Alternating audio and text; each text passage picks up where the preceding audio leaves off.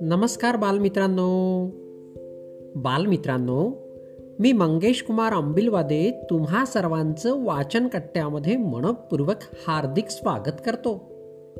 चला तर मग आज वाचन कट्ट्याच्या माध्यमातून सचिन वावरकर अमरावती यांनी संकलित केलेली घामाचा पैसा ही बोधकथा आपण ऐकणार आहोत.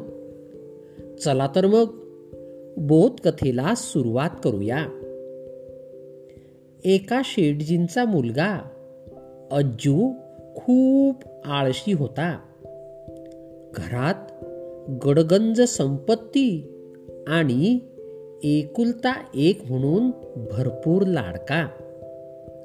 काम असे त्याला कधी करावे लागलेच नाही. असे करत करत तो एकवीस वर्षांचा झाला. शेठजींना आता मात्र काळजी लागली. साठवलेला पैसा किती दिवस पुरणार? दुसऱ्याच दिवशी त्यांनी मुलाला बोलावले आणि बाहेर पडायला सांगितले. पैसा कमवून आणला तरच जेवायला मिळेल. ही अट त्याला घातली. आजूला काहीच कळेना त्याने बहिणीकडून एक रुपया मागितला आणि दिला जाऊन शेटजींना पण तो रुपया त्यांनी विहिरीत फेकला. दुसऱ्या दिवशी पुन्हा हीच अट ठेवली. आता आज अज्जू आईकडे गेला. तोही पैसा वडिलांनी दिला फेकून. आता मात्र आला तिसरा दिवस. अज्जू दिवसभर काम शोधत फिरला. पण काम काही मिळेना. हताश होऊन गेला. काहीच सुचेना. पोटात लागले कावळे कोकलायला.